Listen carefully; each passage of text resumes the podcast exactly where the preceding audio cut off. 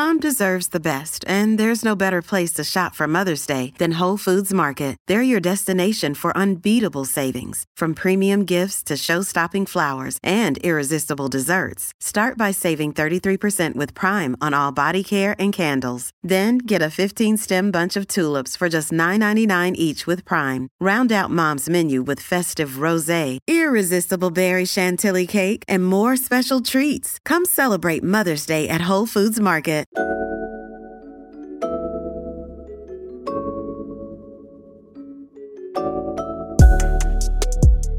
Backpack Broadcasting continues to bring you the best original sports content, but now you can get more of the content you love.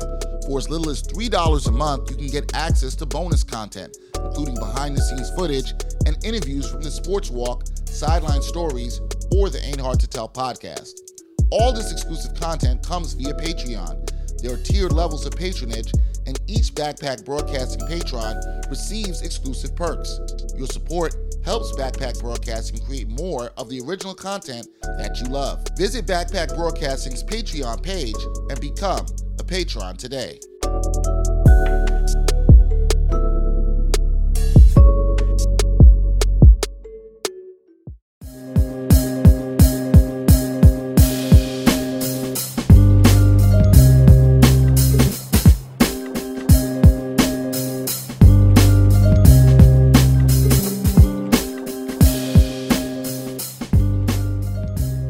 Hard to Tell podcast, episode 166. Dexter Henry Brian Fonseca here.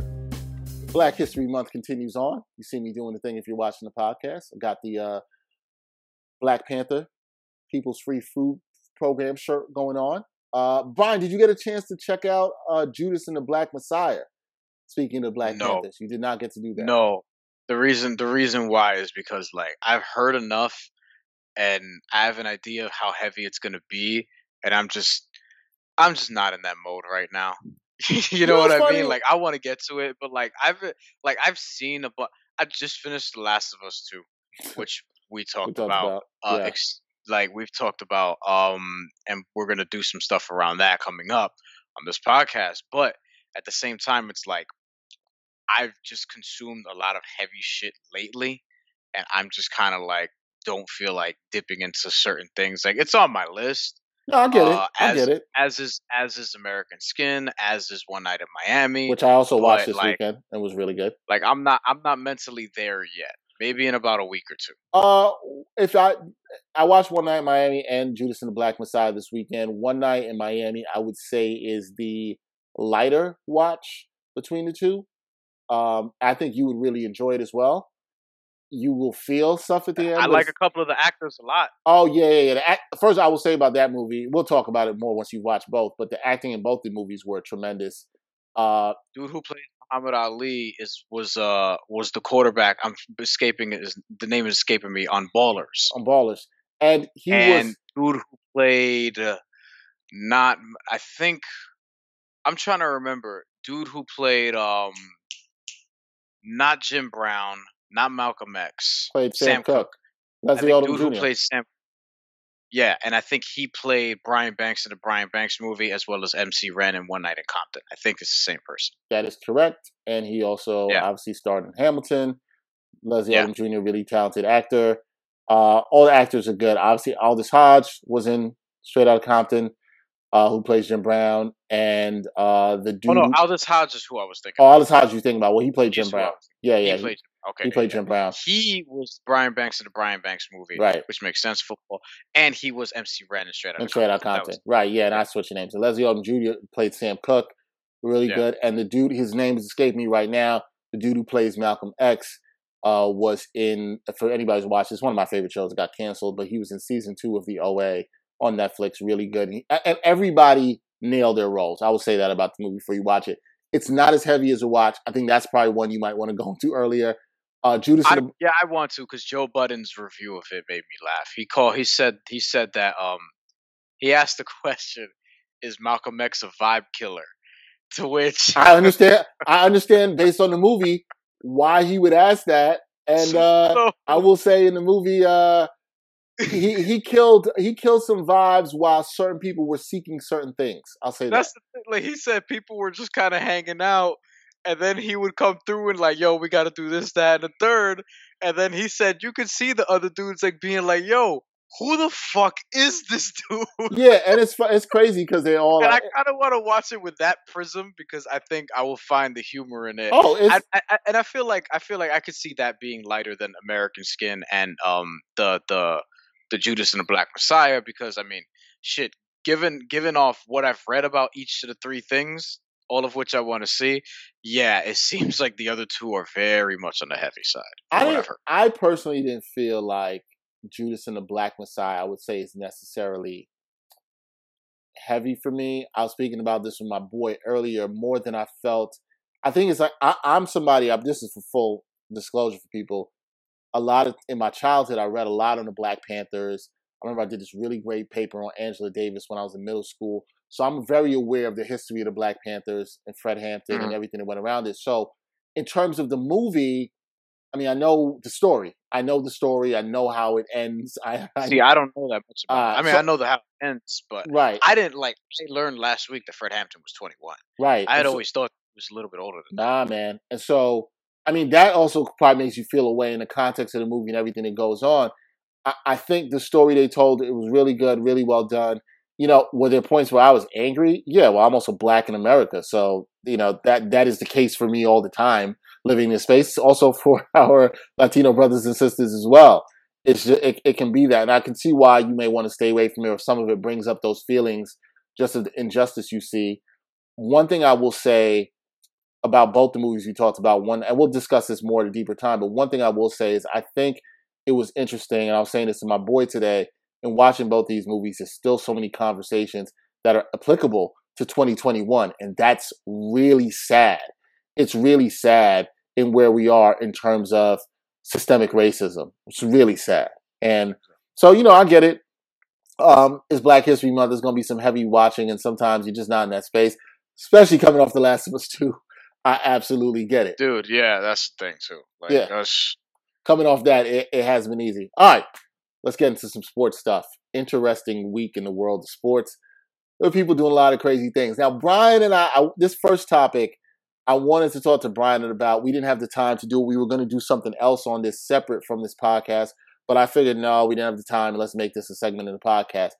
For those who might have been under a rock, the last week there was a whole big conversation about the national anthem and what was going on, and this all came about because at some point it was realized by some people that the Dallas Mavericks hadn't played the national anthem for 13 straight games right? And then it became aware through, uh, I think it was reported from The Athletic reported this, and people became aware that they hadn't played it. And Mark Cuban said that, you know, he had made the decision uh, to stop playing the national anthem. And then the NBA put out a statement saying that as uh, fans are returning to arenas, which we're starting to see in some other arenas, even including New York, the end of this month we'll have about 2,000 people in the Barclays Center and Madison Square Garden. Uh, in the arena, we'll see that as fans start to come back in, the national anthem will be required to be played.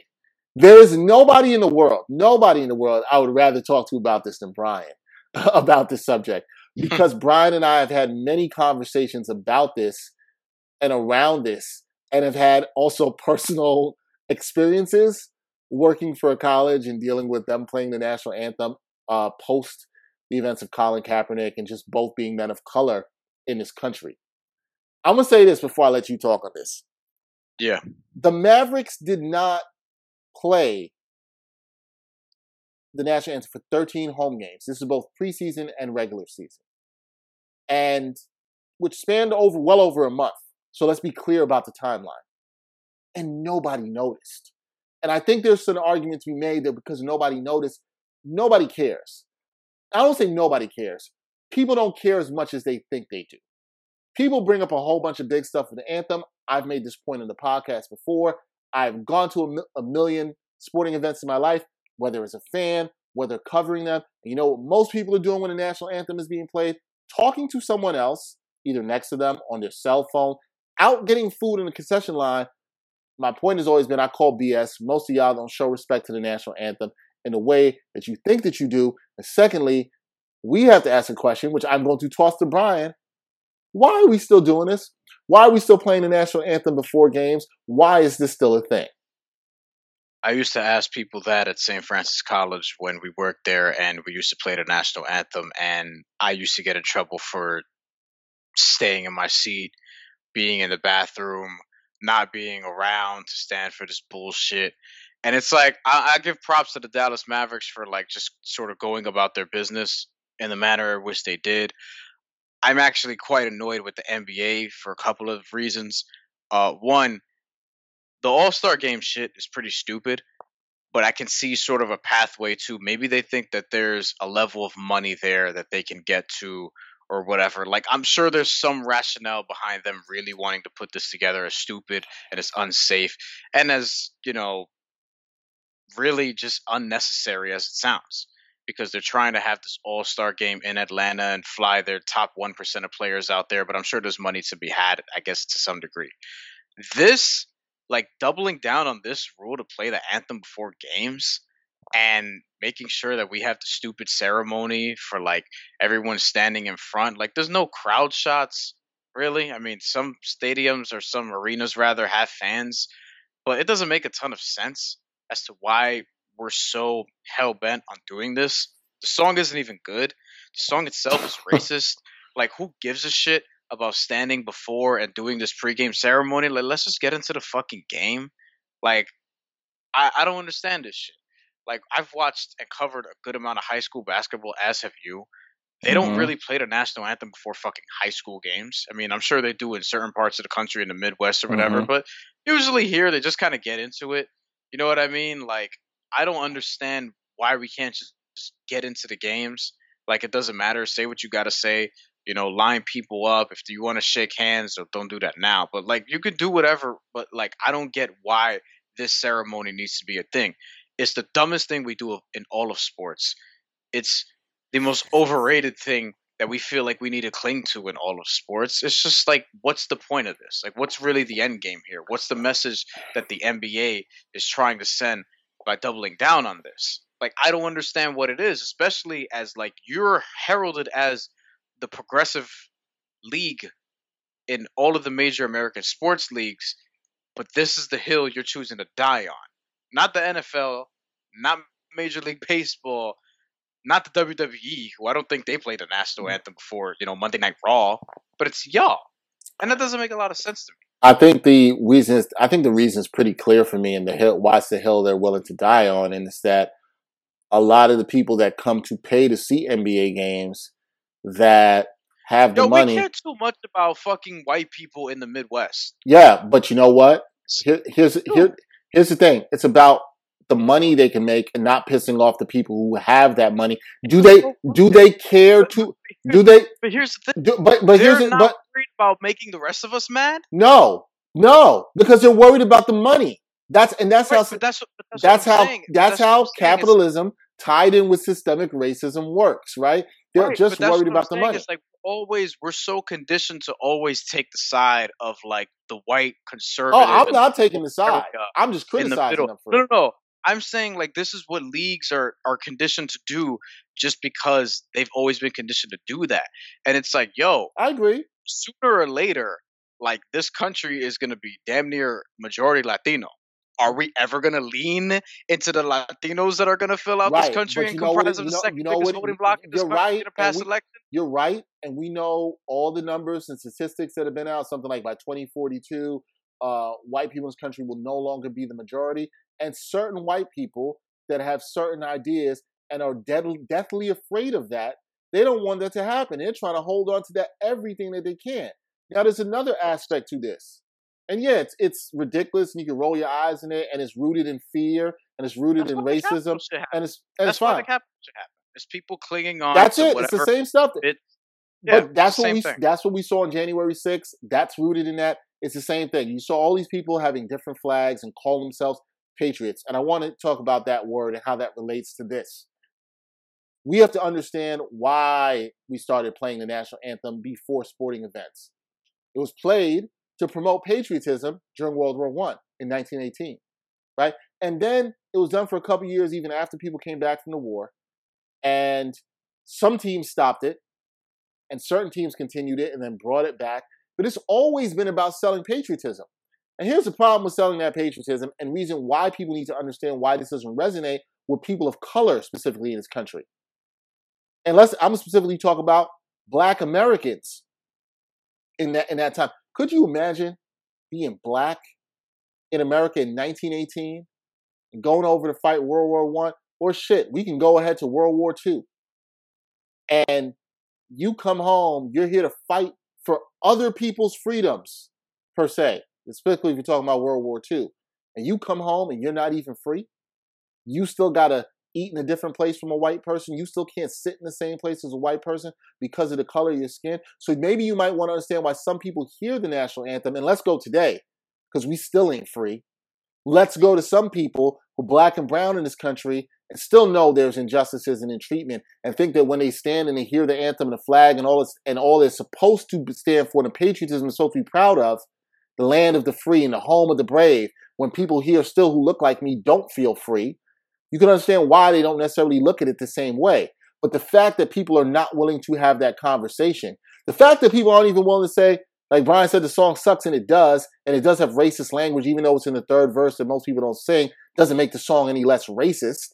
The fact that people aren't willing to say, hey, maybe we should come up with something better that is more encompassing of a song yeah. of America so that we all can enjoy and celebrate it. Because you know what? I you know what I don't want to sing? Songs that are that really harken to a time that I gotta think about people who look like me yeah.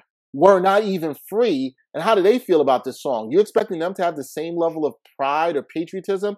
We have to understand that these leagues not only just pander to some of the white folks in this country that pay for these games that might have some of these uber patriotic and racist ideologies, but we also have to understand that these leagues have always been hand in hand. They take money from the army, it's hand in hand. They have been selling patriotism to us for years.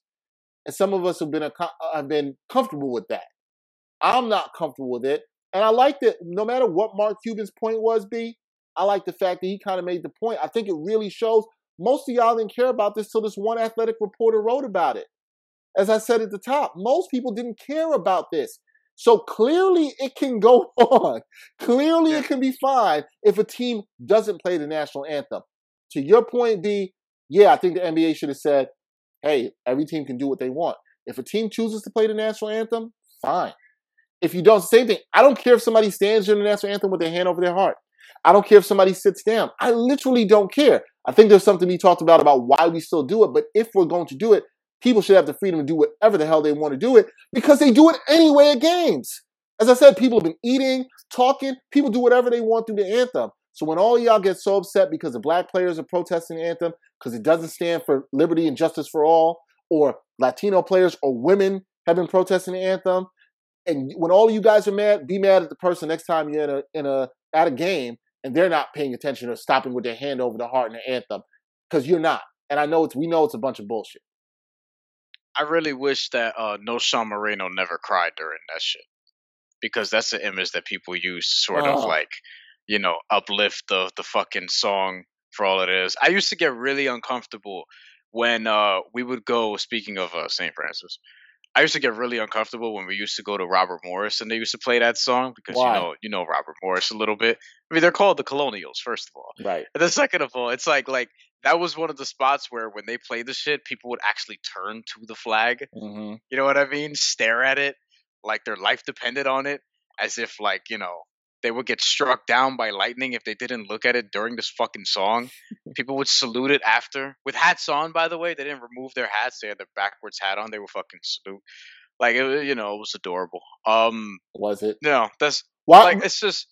I, I don't know. Don't like the, the ceremony shit. It's just the ceremonial aspect of it. Like, yo, I mean, look, if you're down with it, it's whatever to me. But I just don't think that we should be married to some shit. I mean, generally, all a lot of our traditions, we should be questioning why we do these things. I agree. Why we're still doing these things, why we've done these things to begin with, how we've gotten here. Like, doesn't make any sense. Like, we need so much reform that it's going to be damn near impossible to get all the things done that we should get done. But I'm just more so than anything else. I'm looking at the NBA like, yo, really, y'all? Y'all out of all the sports leagues are really doubling down on this. Like that's that's I, that's nonsense. I think maybe at some point, and you brought up the point of the All Star game and everything. Maybe we shouldn't be surprised at the NBA. This is America.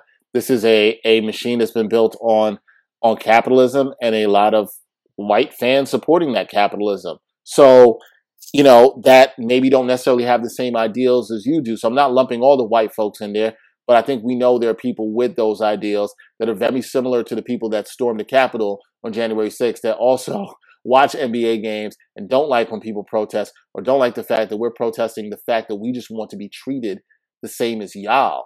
And that's the that's really the problem there. And it's really what everything has been done in this country uh, no matter what it is. White folks, if they want something, are given the benefit of the doubt, and everything has been done to make them feel comfortable. And to your point, Brian, this is just another extension of making them feel comfortable in this space, right? Instead of actually supporting the people on the court, where it's 90% of the league is actually black and doesn't look like most of the people in the stands. What about their comfortability? What about the fact that they might not feel comfortable hearing this song, standing for it? Nobody's really asked those people, or nobody's really gave a damn about how those people feel. But again, that's just being black in America.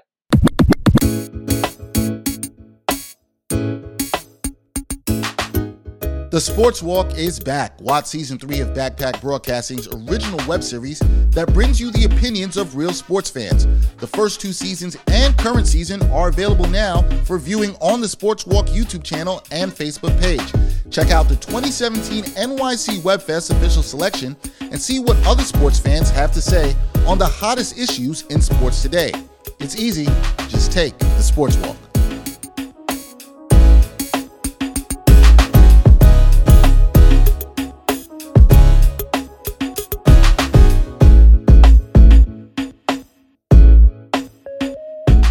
The Jacksonville Jaguars, not a team we talk about a lot. We don't talk a lot of NFL on here.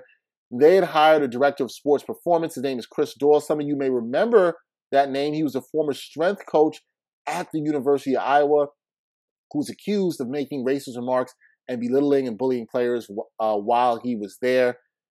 He was hired as director of sports performance. This was all this stuff came out in Iowa last year in 2020, where he was under fire and eventually had to settle. I believe it was a settlement with the school, um, which you know never looks good. It's like, hey, let's take this money and just just be quiet. Um, yep. Urban Meyer hired, who's a new head coach of the Jacksonville Jaguars. He hired him, and I'm gonna start out by saying this: there is no way, no way, that somebody who looks like myself or Brian did anything inappropriate. Right? Listen, the guy was accused of doing something pro. Even if we were just accused also of doing whatever it was that was inappropriate. It could think of anything that would be clearly inappropriate to do in the workplace. If Brian and I did it, you think we'd be hired the next eh, for the next job so quickly by Urban Meyer? This screams to me a continuation of what we know in a lot of industries of being people of color is the good old boys club continuing. Let's give him mm-hmm. another opportunity. Let's continue this. Now, obviously, this hire came out, and in the age of social media, something I do love is people were like, wait, what's going on here? This dude just made these racist remarks, belittling, bullying people, accused, I will say once again, although I think there was a lot of damning evidence against him. And so quickly he got this job as director of sports performance with the Jacksonville Jaguars. It's almost like he leveled up.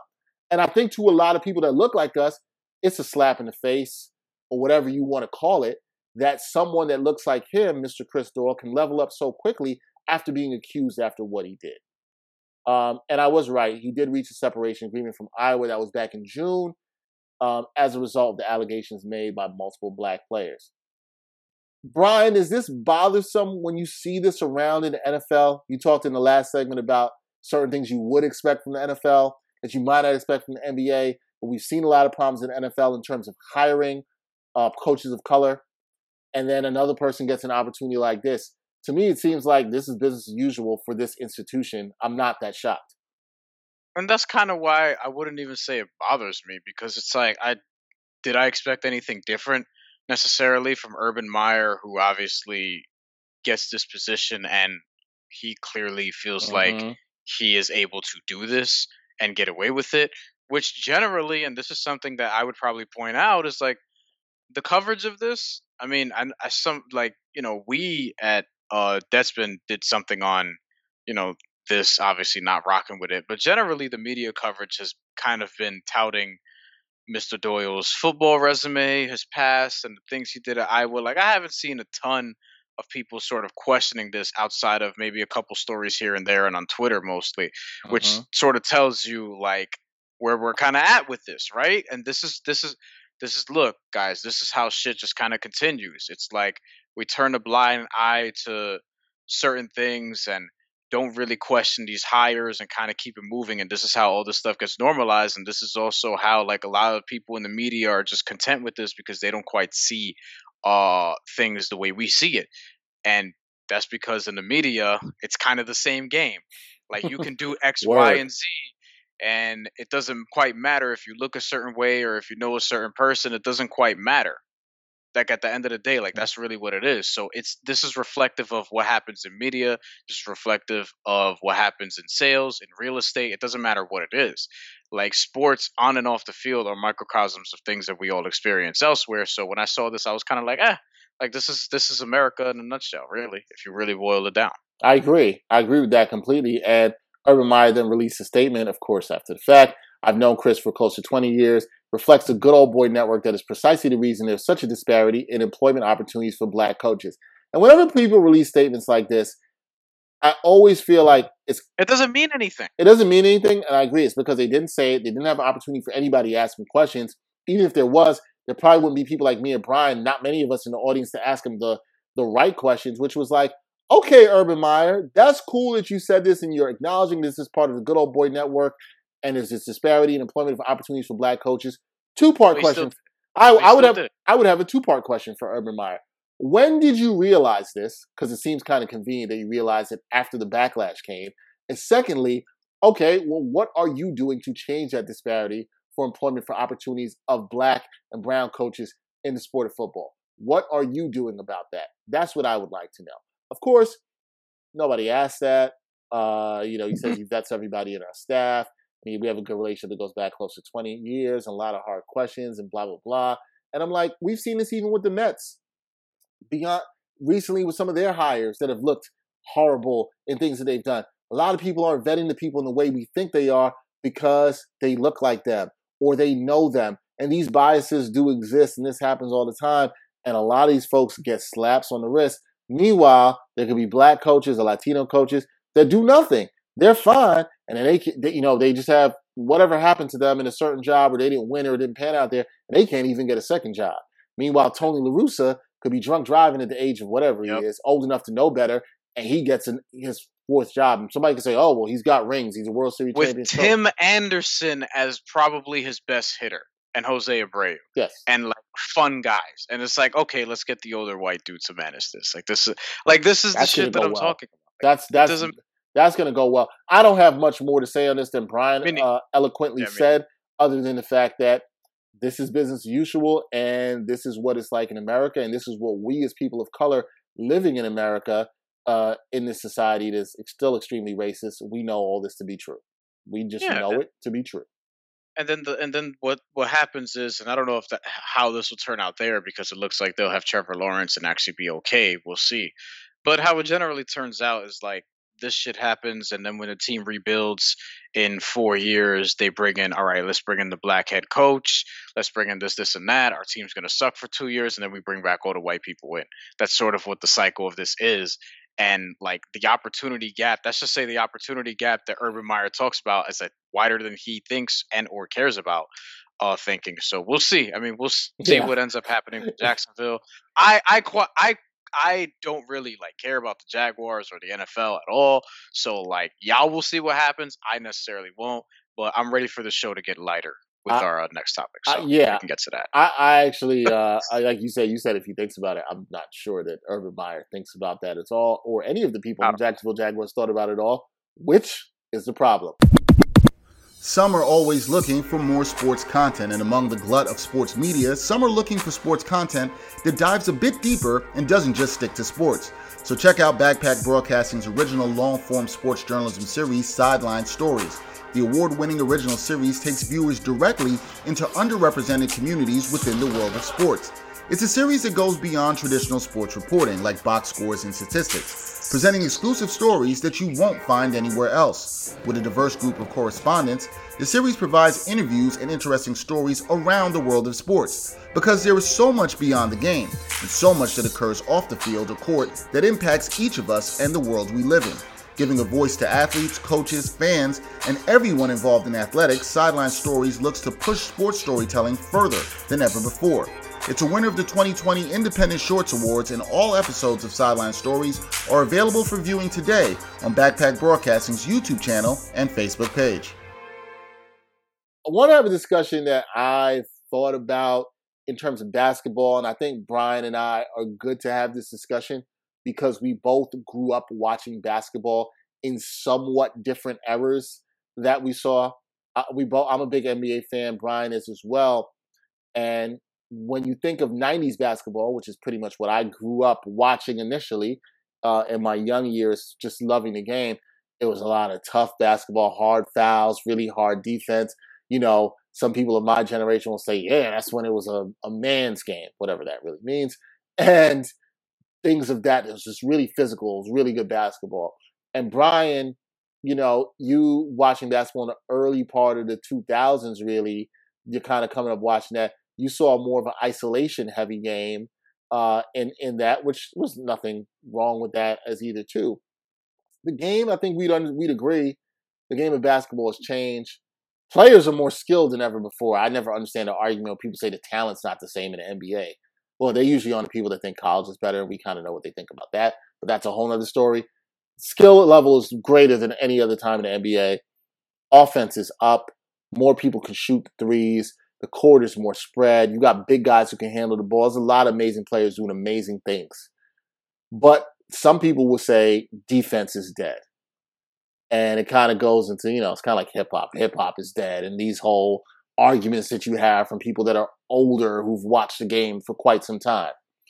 What do you say about that? Offensive ratings are up. You got a team like the Brooklyn Nets who looks like they can be a historically great offensive team while also being a historically bad defensive team right now in the league. Do you think defense is dead? Do you think there's a problem with defense in the league? Because I think there's other factors, which I'll get into here, that people sometimes might ignore, specifically in this year in this terms of basketball. But do you think defense is dead in basketball? I don't like that the rules are too geared toward the offense. Where now we're seeing like Jerami Grant averaging 23 points a game. No disrespect, but like I I think that there are just more 20 point scorers now than ever before, and I do find myself questioning whether or not this is talent based or this is just how the game is now. The rules are structured this way now. I think it's a combination of both things, but it's hard to weigh one against the other because you know it's just difficult to like really pinpoint that out. Like advanced measurements could, I mean, advanced numbers rather could only do so much. Um, I guess measurements would be the same thing in some regard, but regardless, I think that like I just wish that the the, the rules weren't sort of geared toward the offense because like I it's difficult to differentiate like who's defending who well especially now mm-hmm. that we have everybody switching. Like there's man to man, everybody plays man to man in the NBA, but when you were coming up and when I was coming up, switching was almost a sin. You know what I mean? Like it was not something that we necessarily did, and that's not to say it was good or bad or indifferent. People just figured out like, yeah, uh, we should just switch on everything because the data shows that like you should do that in a lot of cases. Though I kind of reject that because like you clearly shouldn't. It's just easier to get those mismatches now because the rule is the thing is again so geared toward the offense. So it's this trickle down effect to where it's like one thing offensively, if I'm setting a screen, no, if I'm rather going around a screen, if I'm Chris Paul, right, and all of a sudden I give myself this mismatch, that's just a product of me being able to get the screen no problem because I'm able to create the space to do so. Whether or not I stick this arm out, I'm not, I'm probably not going to get it called because that doesn't get called a lot. Like I see a lot of guys get away with that. So it's just so geared toward the offense sometimes where I almost find myself bored when and I heard Stan Van Gundy make this point before. I almost find myself bored when I'm just watching teams run up and down and shoot threes consecutive possessions back to back to back to back to back.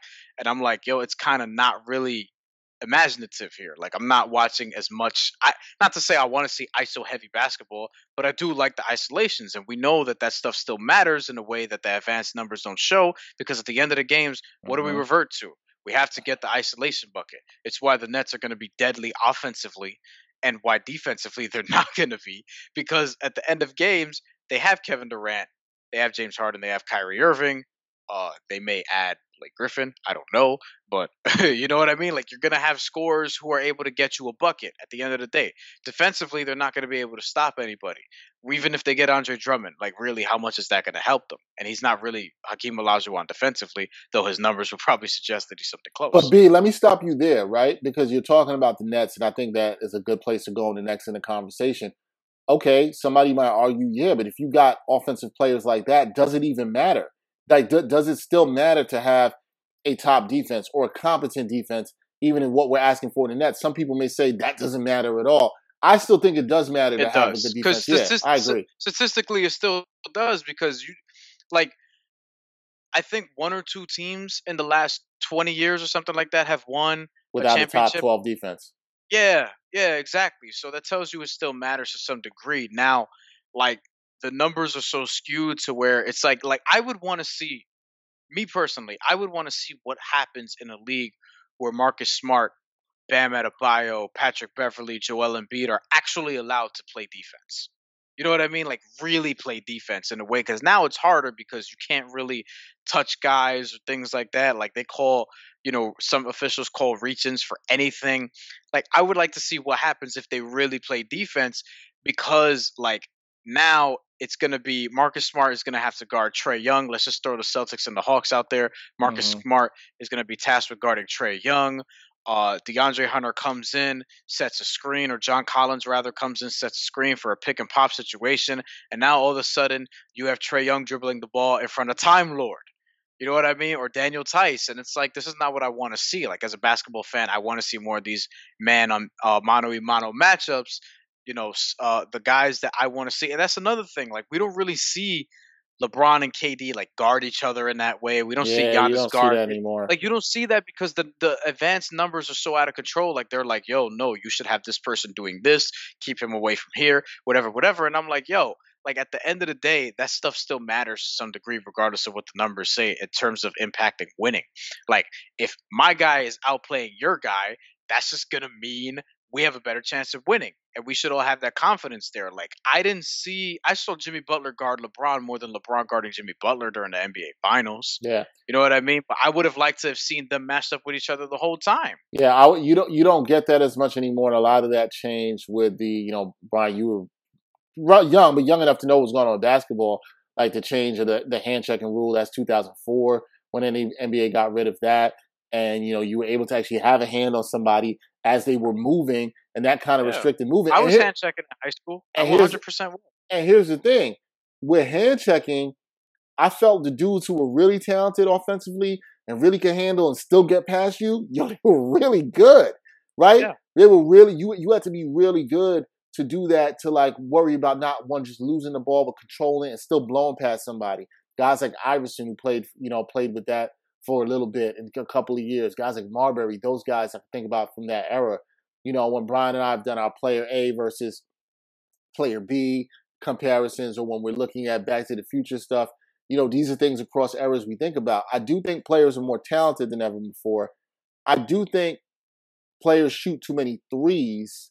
There's like yeah. two too many threes for my liking, and I'm kind of with Van Gundy, and I want some more offensive uh, creativity, I should say.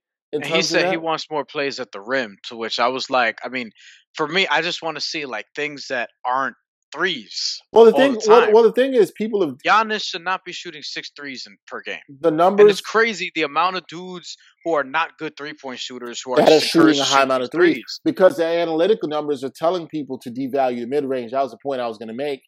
But what's funny about it is when you look at it in the playoffs, to your point, B, when you have to go isolation heavy and if somebody can't blow past somebody and you're in the 15 to 17 foot range, well, then and you're good like a Kevin Durant or Kyrie or James Harden or Kawhi Leonard. Well, that mid range is deadly if you're good at that. So it's funny how people devalue the mid range offensively, not just in terms of defense, but like if you're really good at it and can stop and pop 18 and 15, and you can still get your own shot, well, it's you're putting pressure on the defense.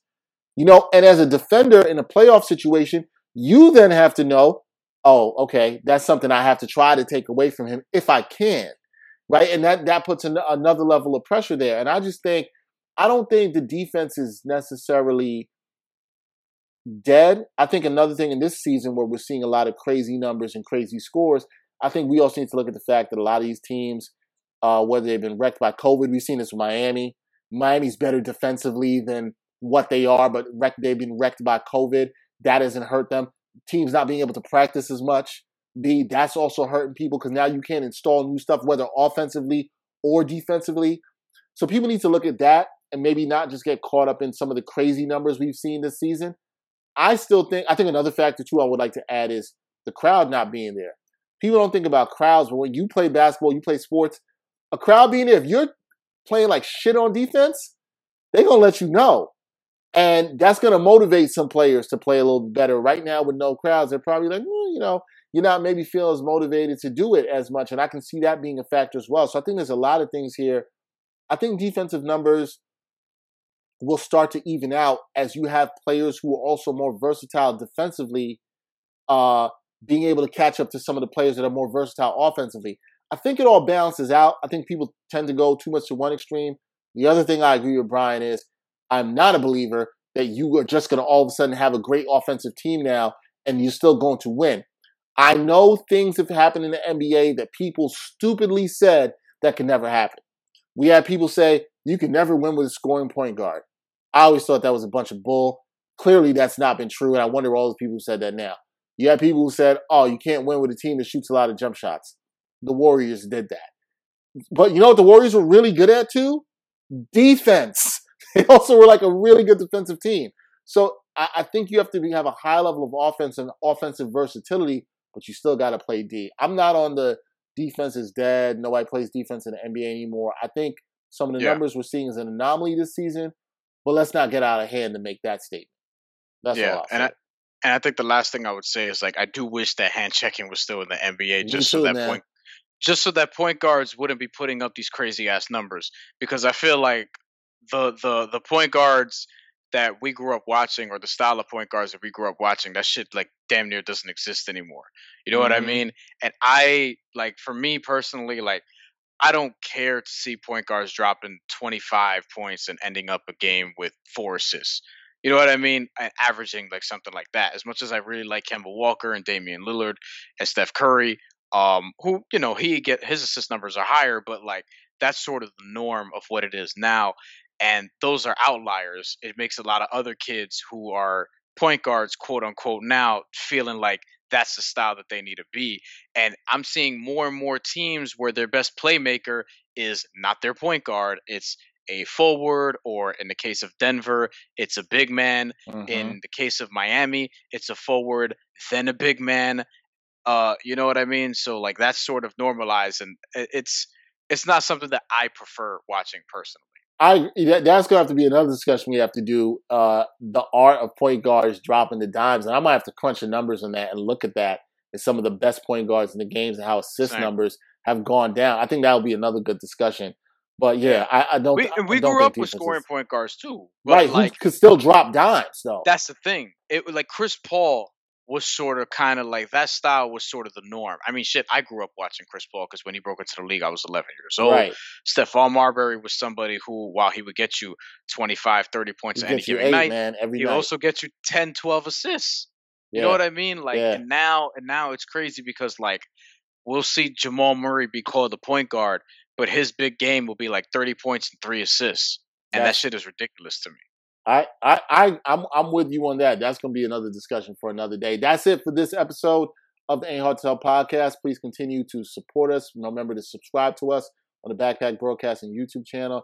Also subscribe uh, wherever you listen to the podcast, Apple Podcast, Spotify, whatever you do. Subscribe to us. Listen to us. We'll be uh, rolling out some stuff with some extra content, getting our Patreon uh, stuff started back up with some episodes and extra content you can hear there.